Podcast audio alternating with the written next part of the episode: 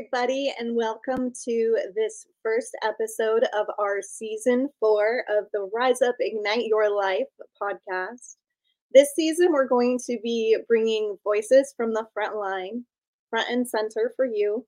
And today, my guest, Ken Noble, is a representative of an often forgotten or overlooked frontline public servant. So, we're going to talk a little bit about faith, a little bit about uh, what it is to be a chaplain and a pastor and someone who is there to be a safe place for other people's emotions and stories.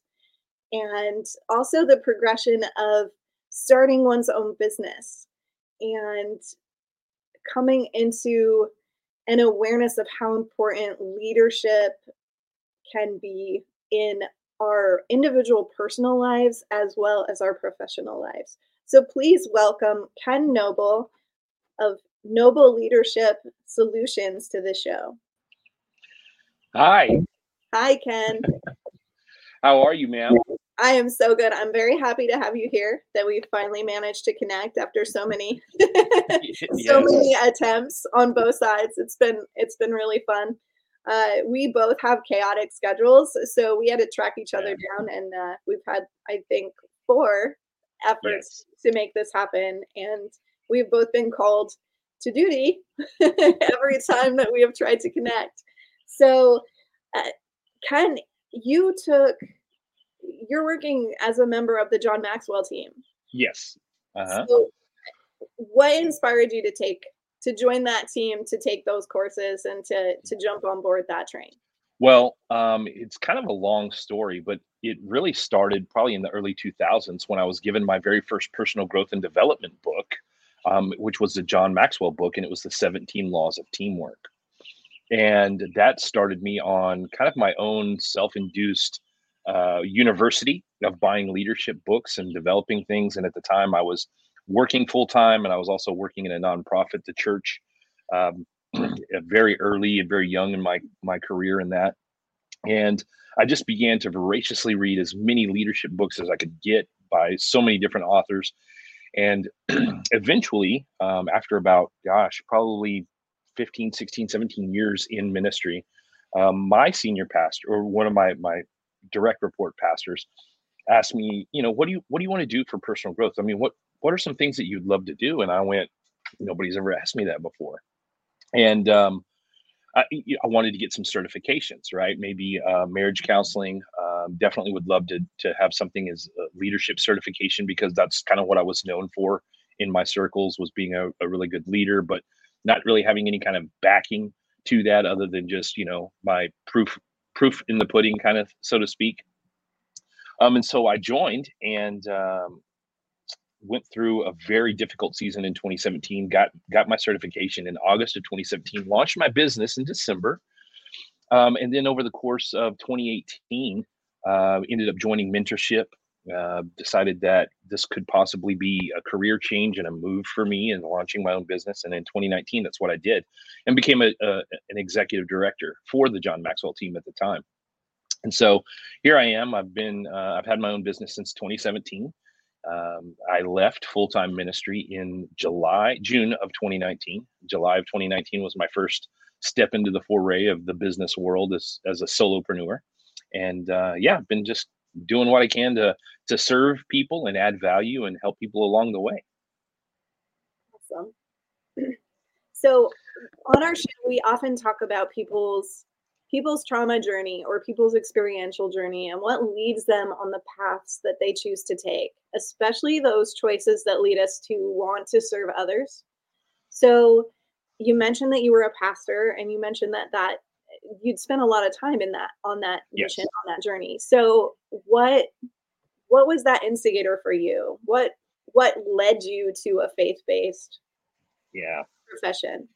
So, um I, I, I grew up in you know West Texas, uh, kind of the buckle of the Bible Belt, so to speak, and um, I grew up with kind of a faith. It was more of a cultural Christianity than anything.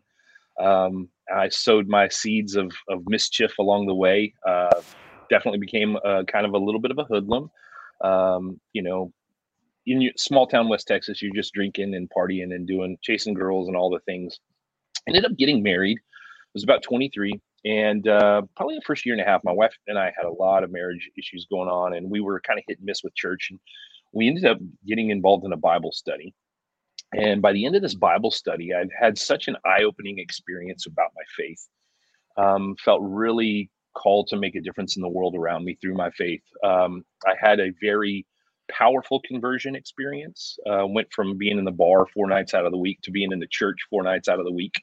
Uh, you know, and um, about six months later, I just kind of volunteered to start serving with uh, our youth ministry. It was in September of 2001, I believe. Nope, September of 2000. And I started volunteering in our youth ministry. At a, we had a very, very small church. And, um, you know, just very shortly thereafter, I was I was leading it, and I was a volunteer on staff at that church for about seven years. Um, got ordained uh, as the associate pastor uh, then I went from there to a larger church in Arkansas. I was there for six years doing youth and young adult ministry, and I was part of the, the lead team of that church. It was uh, probably about 15, 1800. Then I ended up at a mega church in uh, Midland, Texas, where I was on staff there for six years. And then that's kind of when I transitioned back into the corporate world because I'd kind of come out of corporate uh, before. I went from corporate into a ministry job as a chaplain for a hospice organization before I went full time into the church world. And uh, so, yeah, so 17, well, 19 years of ministry total, um, and about 12 of that was paid. Uh, with benefits, it was kind of ooh wow benefits. you can you can have benefits with this job, and so yeah. So um, my journey there was really about the transformation that I that I personally experienced through my encounter with God and understanding that it wasn't about I tell people this all the time it's not about wearing the the team jersey it's about actually getting on the sidelines and then getting into the field not just being a spectator you know uh, to the sport. And that's what happened for me is I went from being a spectator and kind of wearing a, a jersey every now and again to being a, a frontline player uh, in helping helping to uh, meet people's needs, uh, serve them where they were, um, help them to to grow in their faith and become more of what they felt God was calling them to be. And it was a, it was an amazing adventure. I loved every minute of it. Um, if you would have ever told me that I would have that I would leave ministry to to pursue something outside of it, I would have laughed at you. But um, at the time, whenever that choice was made, there were there were some decisions that that had been made and some things where I wasn't satisfied with my my job anymore as a pastor. I wasn't really doing the things I felt called to do, and so starting my own business uh, kind of opened the door to do that in a in a much more powerful way. So some of you guys out there in the audience might be going, okay, so this guy's not a first responder. This guy's not. This guy's not uh, a firefighter or a police officer, or he's not talking about his military service. And you guys know that mo- that most of my guests have one or more of those of those monikers that, that they come from those worlds. What this season, what our intention is, is to bring awareness to some first responders that are often not realized. So when I say what is for us, our definition of what is a first responder, we're talking about those people who serve their country and community who are exposed to eh, the potential of violence, who are exposed to other people's scenarios, other people's pain, other people's suffering, other people's traumatic wounds. And I want you guys to think about the role of a pastor or the role of a chaplain, and then compare that to the role of, um, say, a, a hospital employee. So we're we're still talking about someone who's exposed to literally the death of an individual, and they have to handle the aftermath. So, eh, Ken, can you tell us without you know any details about you know identity or anything like that can you talk about a few of your experiences that put you on the front lines having to hold the burden and the weight of other people's traumatic experiences. Yeah, well, one of the most um, one of the most powerful and impactful moments uh, being a first responder um, happened at my last church. Um, we had a student that shot and killed his parents, and it rocketed our entire church congregation. Um, and it happened on, I think it was like a Tuesday, maybe even a Tuesday night. And I had to stand in front of the congregation of young people um, that he usually sat in and had to address that in front of literally 150 students as to how could something like this happen. Um, that was one of the more most powerful and impactful ones. Of course, um, there's always you know the the uh, marriage crisis that arise. Um, I remember early on in my in my ministry, I got a call at 2 a.m. because um, a husband and a spouse were having a pretty pretty intense situation, and they wanted me to come over right then and there um, and and kind of solve that problem. Um, you know, there's been uh, hospital visits to people that have been in car accidents or illnesses. Of course, I was a chaplain for a hospice organization, uh, two different hospice organizations.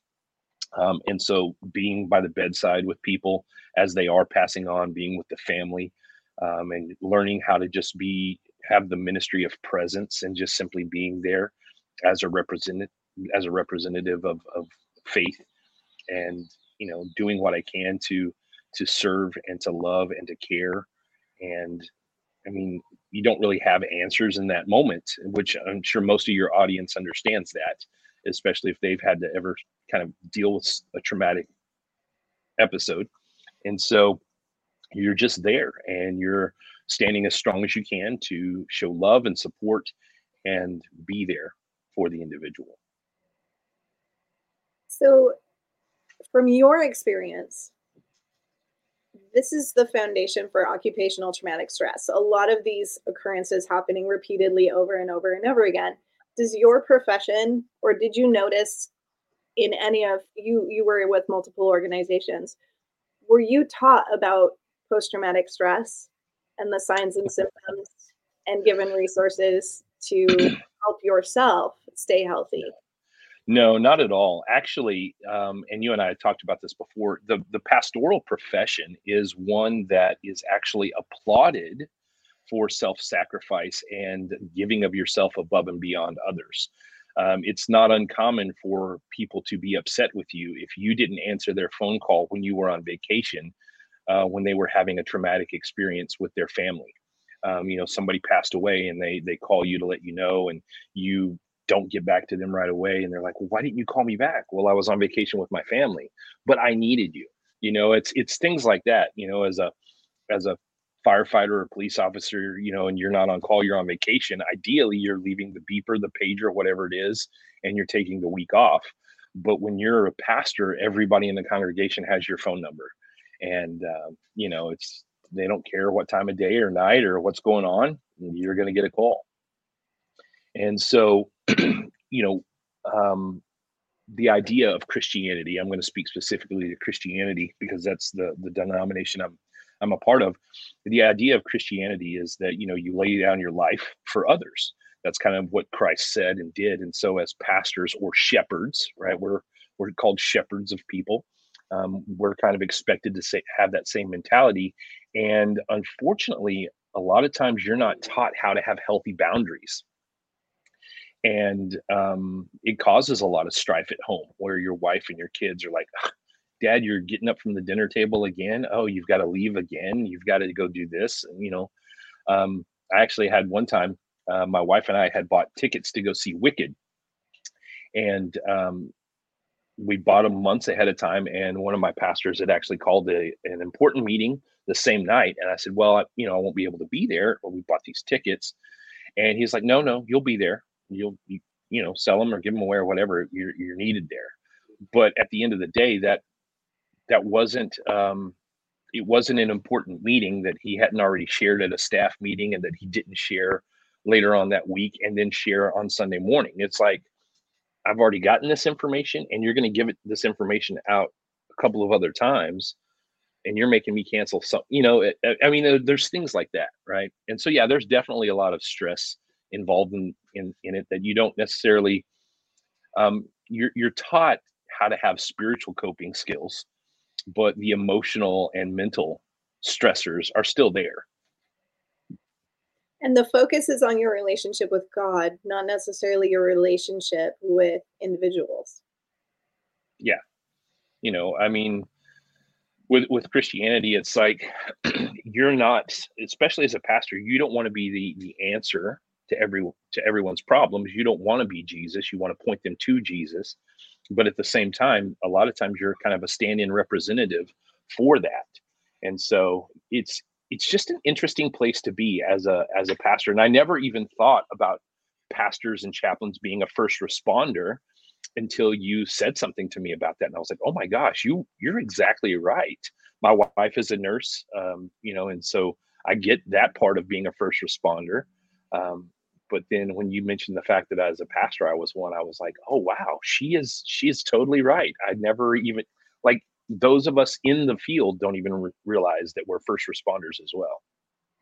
Right there's a there's a you mentioned it and you like encapsulated it perfectly is how we just define it is exactly what you said that sacrificing your life basically your wants needs and desires for others and having just a an acceptance and a knowledge that their needs come first so your yeah. family automatically knows that their needs are secondary to the mission to the job yes. to, the, to the calling whatever you guys want to call it, whatever it is, that profession takes over that first place position where in a healthy model in a healthy work environment yeah work comes secondary to your yeah. personal wants needs and desires and to your family yeah. and your your life yeah. your life becoming secondary is one of the key components yeah and and we we talk about that in in ministry as well i mean you can talk with any pastor that you want to and ideally we know that god family and then ministry but it's so easy for those lines to be blurred and crossed and one as pastors we're not taught how to set those boundaries and we don't teach our congregation how to respect those boundaries. You know i mean it's it's true. It's crazy but it's true. Right. So coming from a system that ultimately is failing to support its most important members because the pastors and the and the chaplains are ultimately the most important pieces of the church the congregation that needs you cannot be there if you guys are not strong and healthy and well supported so exactly. we talk a lot about tearing down systems that are minimizing or tearing down first responder lives so, just off the top of your head, and I know I'm throwing you under the bus here, what could the church do? What could the system and organization do to help better prepare people who go into the professions that you were in? Well, one, one is not just teaching about God, family, ministry, but actually giving support tools for that. You know, and setting churches up so that the pastor isn't the end all be all uh, of the resource.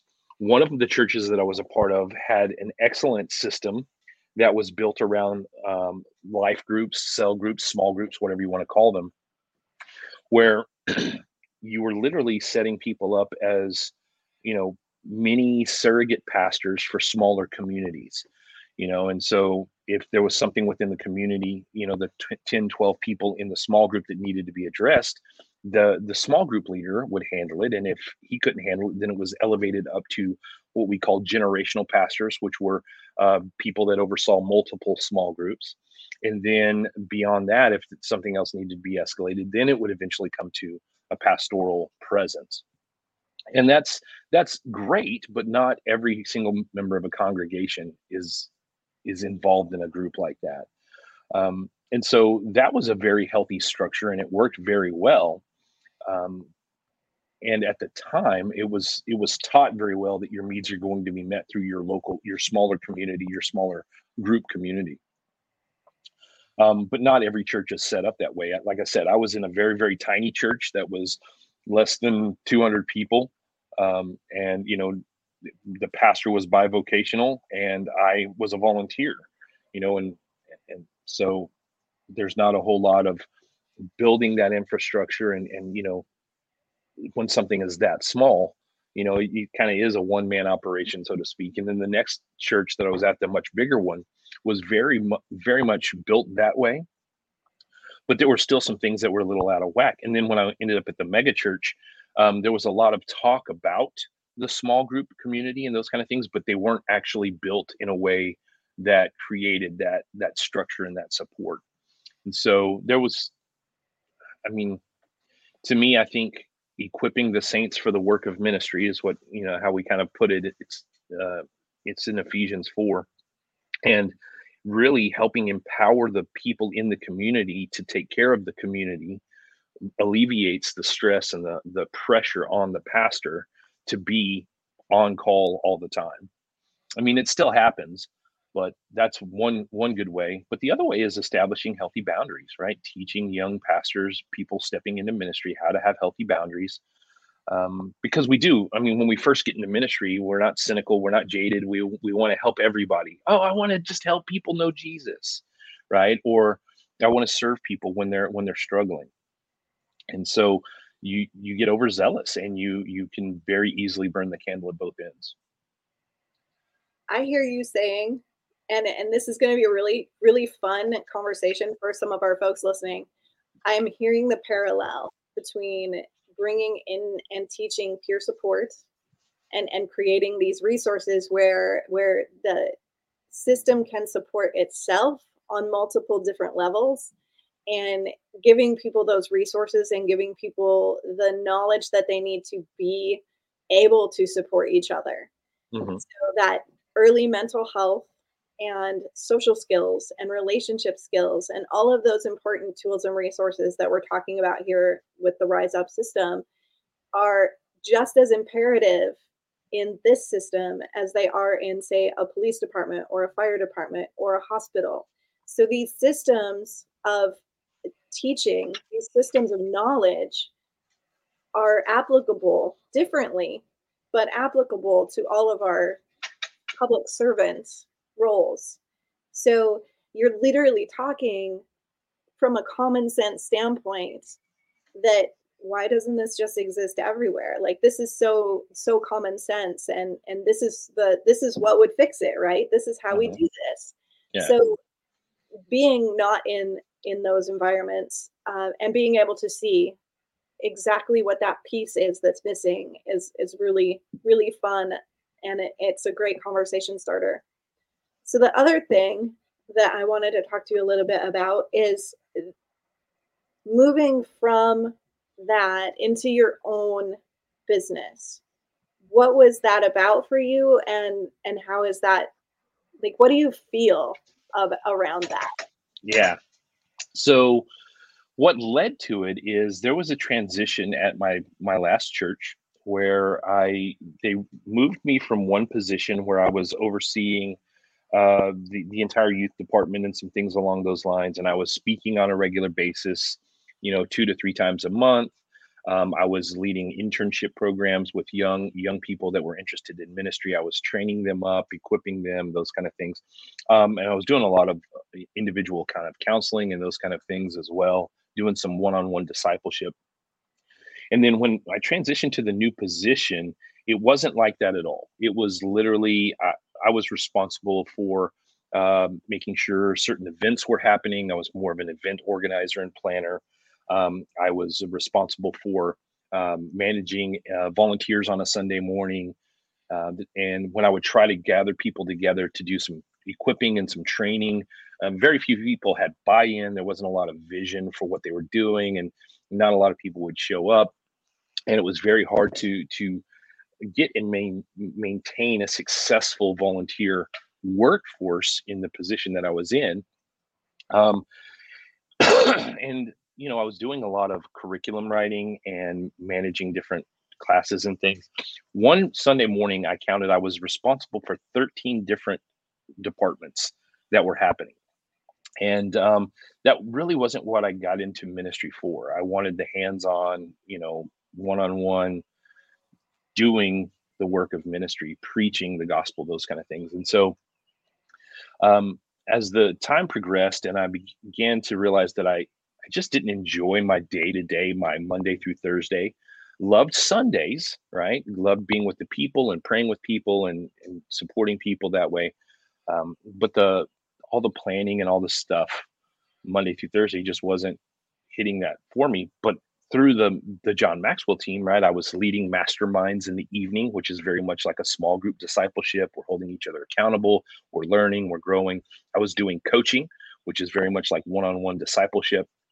Um, helping helping people to to grow and become exactly what they wanted to do and be in either their business or their personal life and i was also taking vacation days to go and speak at um, organizations, uh, teaching and training them about leadership. And so everything that I loved about ministry, I was doing apart from ministry as my little side business. And so eventually it was like, you know, are you happy here? And I was like, I'm not unhappy, but I'm not happy. I'm not just ecstatic to be here. So the discussion happened, and we ended up moving towards uh, me leaving the church and starting my own business. Um, and so that's what I did. Little did I know that there was a pandemic right around the corner. Little did I know how difficult it was going to be to start this business. I mean, I saw the need for what I was doing, um, but the community I was in, and I mean, most people, most people don't really think about a firefighter until their house is on fire. You know, they're just kind of there, and so, you know, providing a service for people that that's not top of mind for became very very difficult for me to get into and then so i started i went full time with my business in july. July was good but as we got closer to the holidays business started to trickle off. And then as it was starting to pick back up in the spring we had the pandemic launch and that was just a crazy time. So i definitely had to learn how to pivot and do some things. And then in the middle of the pandemic we moved uh, to a new city where i knew zero people. And uh, I restarted, launched my business all over again. So, yeah, it's been a fun journey for sure. So I'm going to throw you under the bus again because we didn't okay. talk about talking about this, but mm-hmm. uh, your wife is a nurse. Mm-hmm. So, what was that experience? Being the husband, being the support system for someone who is in the middle of that pandemic. Yeah. Well, at the time of the pandemic, I was actually uh, working part time as a chaplain as well. So my wife at the time was a hospice nurse, um, and she was in management at a hospice organization there uh, in the city we were at. And she, um, it, it was very difficult. They were running out of supplies. They, you know, she was exhausted just carrying the mental stress. I mean, literally you're dealing with people that are on the verge of dying, but now you have this virus that if they're exposed to it, speeds up and harkens the the the clock, so to speak. And you know, so you're doing everything that you can to be as safe as you can with your clients. At the same time, you're dealing with supply shortages. You know, you're having to, you know, have one N95 mask that, you know, this is my my one mask, you know, and glove shortages and all the things that we saw. Um, it was very stressful. Um, and of course, I was a chaplain at the time, and the chaplain became a non primary caregiver. And so, whenever it happened, I shaved off my beard so I could have my N95 mask, which that was a big thing because I'd had my beard for years and years.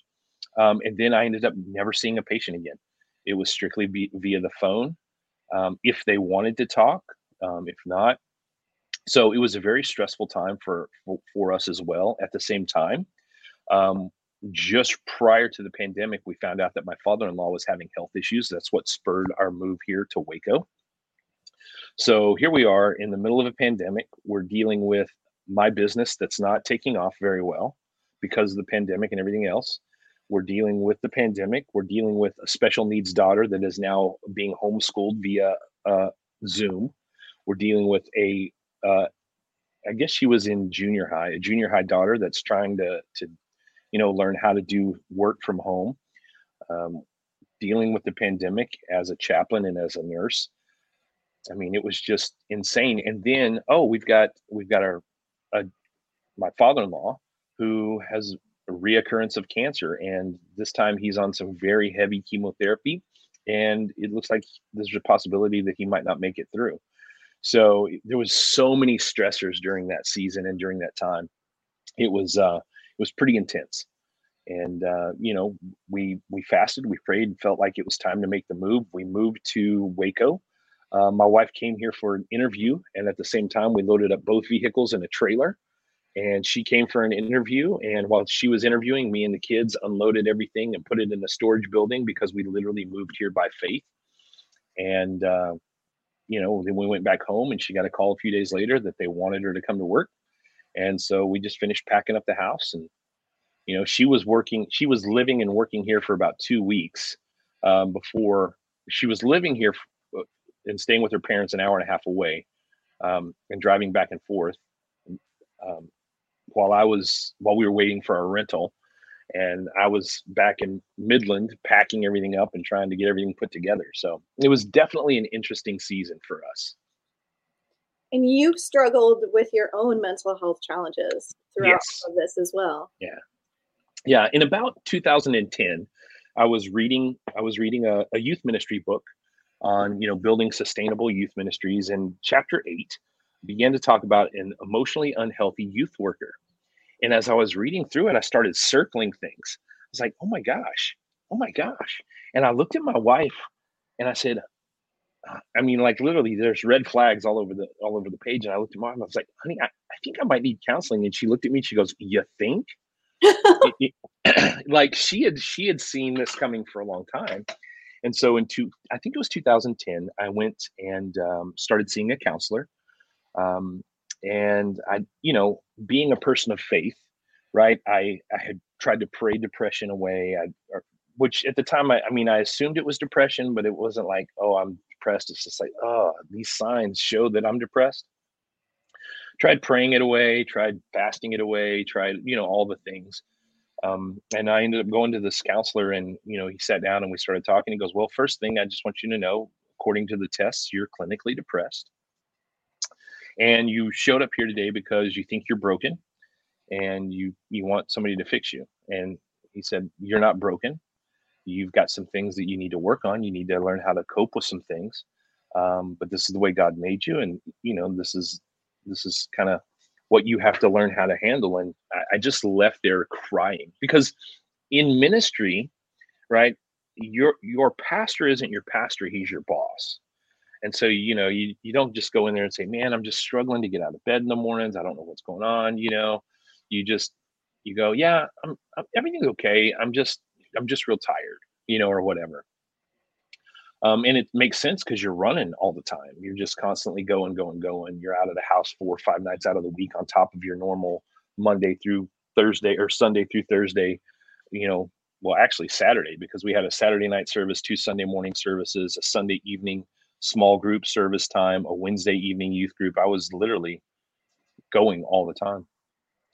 Um, and so I started going to the counselor and he addressed some issues and recommended I get on some antidepressants. And man, it was fantastic. It was life changing for me.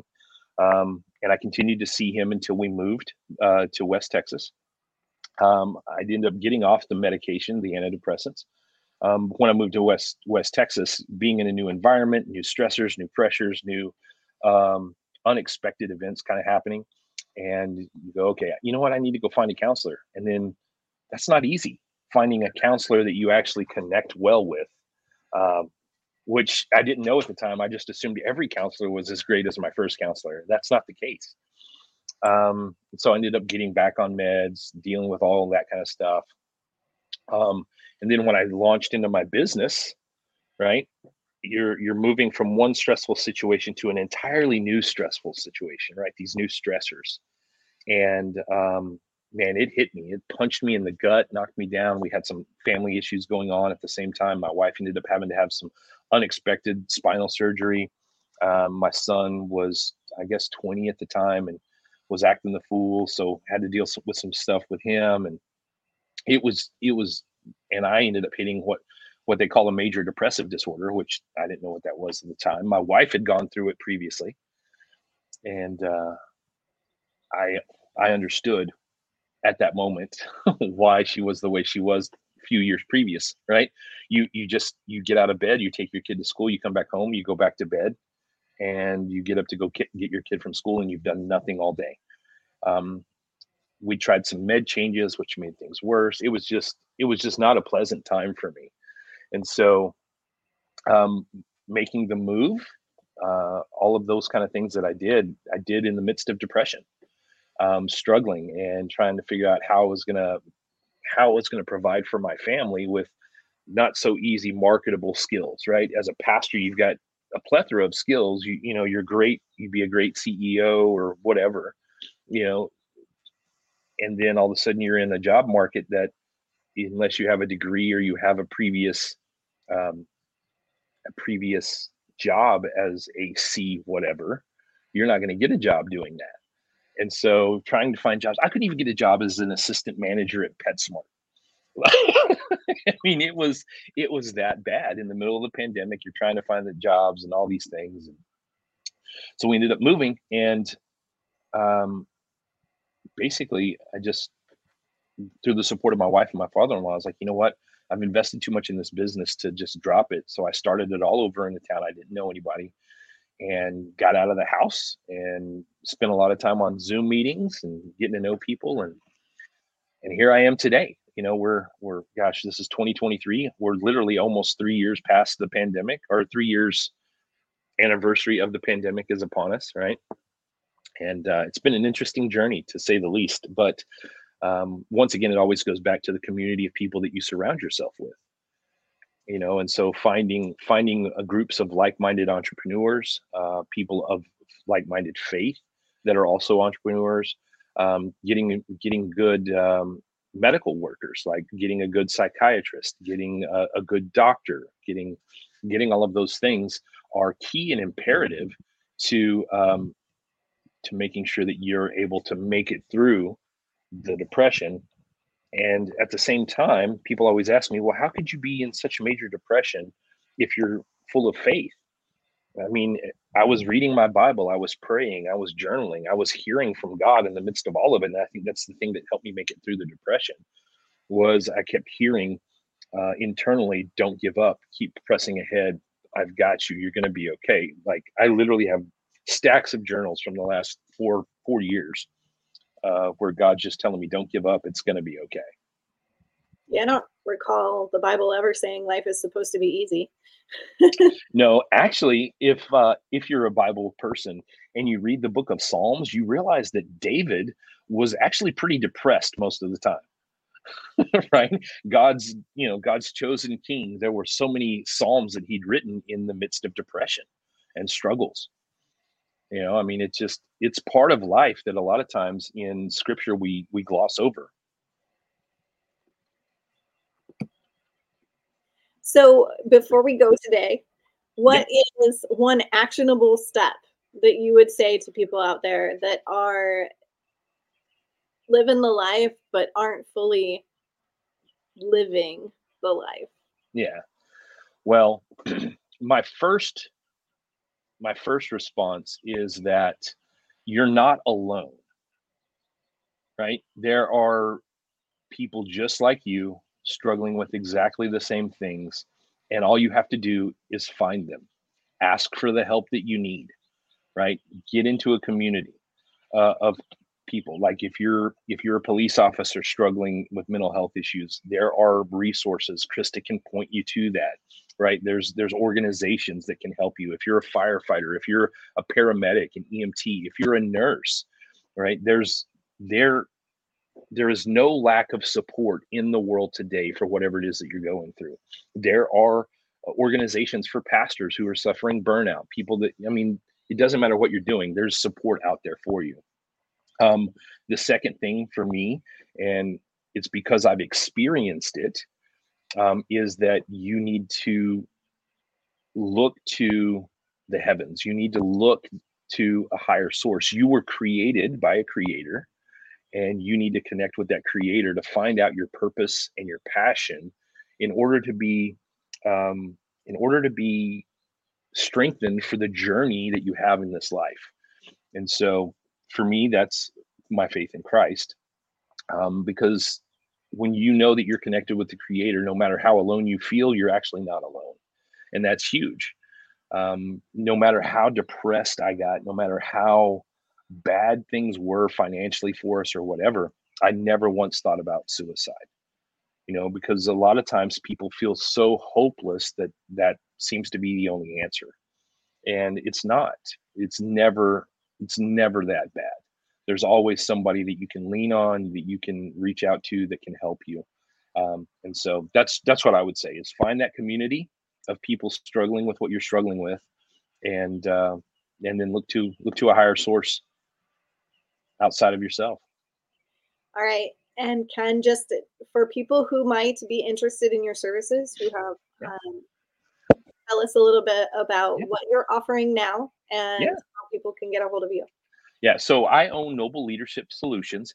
Um, I basically I develop people, I train leaders, and I and I inspire the masses. So I do a lot of public speaking for fundraisers, events, MC things. Um, I go into companies and organizations and do leadership training, whether it's Maxwell's uh, training style or other types of things.